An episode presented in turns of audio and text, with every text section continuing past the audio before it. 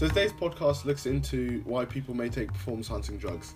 Now this is relevant to the current John Jones and Alex- Alexander Gustafsson fight in U F C two thirty-two, and based on John Jones's history or allegations of drug use in the U F C. So he was previously revoked of his license and also charged with a two hundred five thousand dollars fine in July twenty seventeen after finding finding a metabolite in turinabol, which is an anabolic steroid to help increase strength, lean muscle size or lean muscle mass, and also to increase levels of free testosterone in the body. So th- because of this past, because of this, there's high controversy in the fight that's coming up tonight as well. So this podcast is not just to outline what's happened and also highlighting the controversy of what's to occur, but to try to explain why an athlete may take performance-enhancing drug. So this is a taboo subject, and people don't like talking about it that are professional athletes, but research has looked into the attitudes and beliefs and also knowledge of doping in the sport. So Morente Sanchez and Zabala in twenty thirteen had a literature review where they just basically reviewed the research into doping in sport and explaining why some people may start doping, and they found that three main reasons were given to why someone may use performance-enhancing drugs. One being to achieve athletic success, another being to improve recovery from injury, and lastly preventing nutritional deficiencies. So additional research backs up these claims or were used in their literary review to highlight why some people may take performance-enhancing drugs. So one being to obviously help increase success and also the financial gain. So as much as sport is for success, it's also to put money in the athletes' pockets as well, and also to help the organisation rack in more numbers, more people to come in to see certain performances as well. But interestingly so, Stregel et al in two thousand two found that this is less reported. A benefit of taking performance-enhancing drugs, or a reason for it, is to increase their self-confidence and also to achieve social recognition. So with this recognition as well is the fact that people will be viewed differently in the public due to their performance as a result of taking the drug, and also increase their self-confidence because they believe, maybe within the physical domain, that they're able to, um, in U F C standards or M M A uh, related topics, of being able to punch quicker, Uh, have more power, um, increase their endurance as well. So this psychological component also goes alongside the performance physical benefit of taking performance-enhancing drugs. Another reason why could be the relationships that the athletes have with coaches and with other people. So this was found by Pitchatel in two thousand seven. So this was reported by only five point one and six point five percent of the participants used, but it really highlights the fact that the social circle that we have, or the significant others or support network we have around us, their attitudes and beliefs can also impact our own attitudes and beliefs towards doping as well. So that athletes that are around people who may have more of a positive view on performance-enhancing drugs may result in the player or the athlete actually taking performance-enhancing drugs. Another study found by Nipper et al in two thousand five in elite junior track and field athletes is that it was used to protect health. So this is not seeing it as just something to improve the performance, but something to help maintain um, their well-being, their physical well-being as well. So something more outside performance. So this is also, so this was protecting health and also enhancing their immune system as well.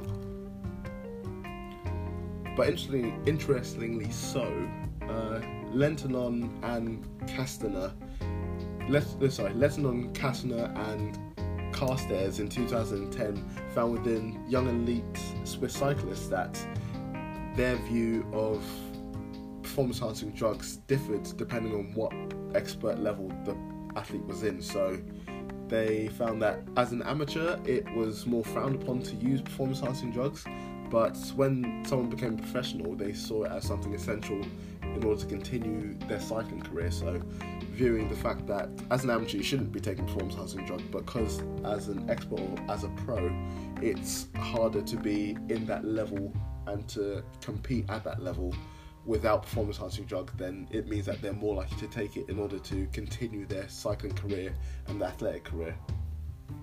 And finally, an interesting view is the goals that we set have an impact on what we do in order to reach that goal. So what I mean by that is people are more focused towards performance and have a mentality of win at all costs are more likely to take the drugs because this drug is helping them achieve that goal. So it's nothing that will hinder their progress or their attainment of the goal, but it's more an asset to them.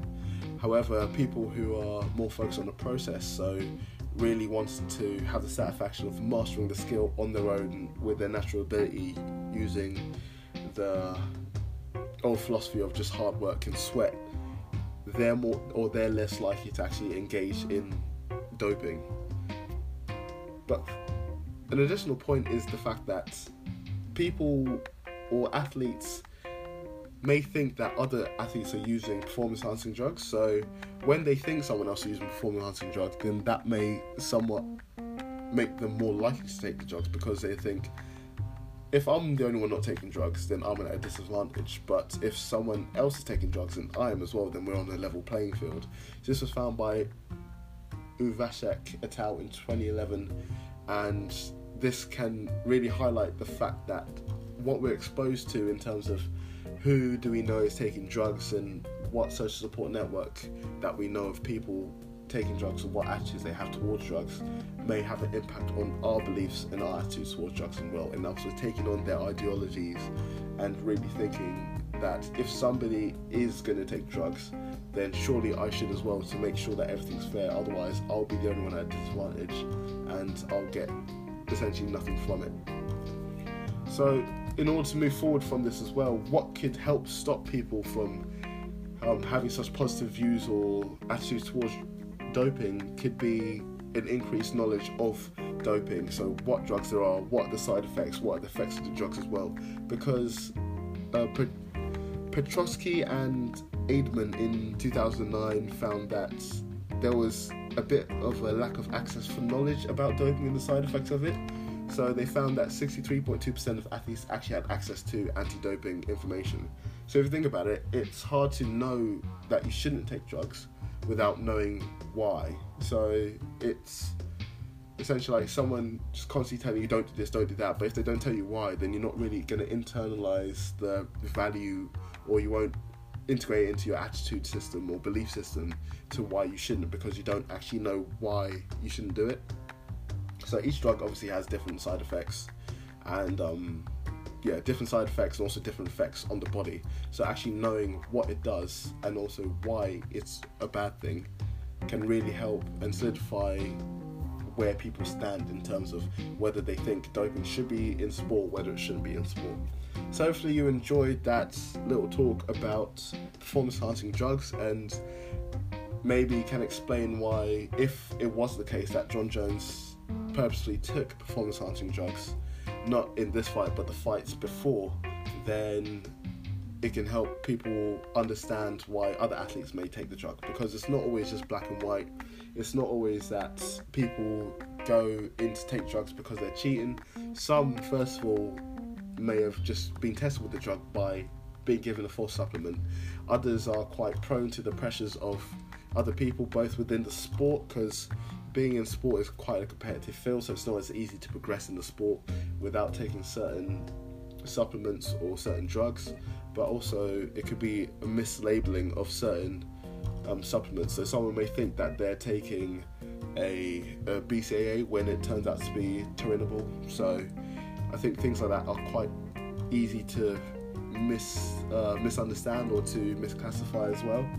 And the fact that, like I said before, just because someone takes drugs doesn't mean that they always necessarily take it, but then there's also other reasons for it. So like I said, increased health, increased energy to promote the immune function. So it's not always just a performance specific function of taking the drugs, but everyone has a, or some people may have different reasons for why they have taken the drug. So yeah, this is just to help people view why people may take performance-enhancing drugs differently, and also just really consider different sides of the story and why different people may take different performance-enhancing drugs.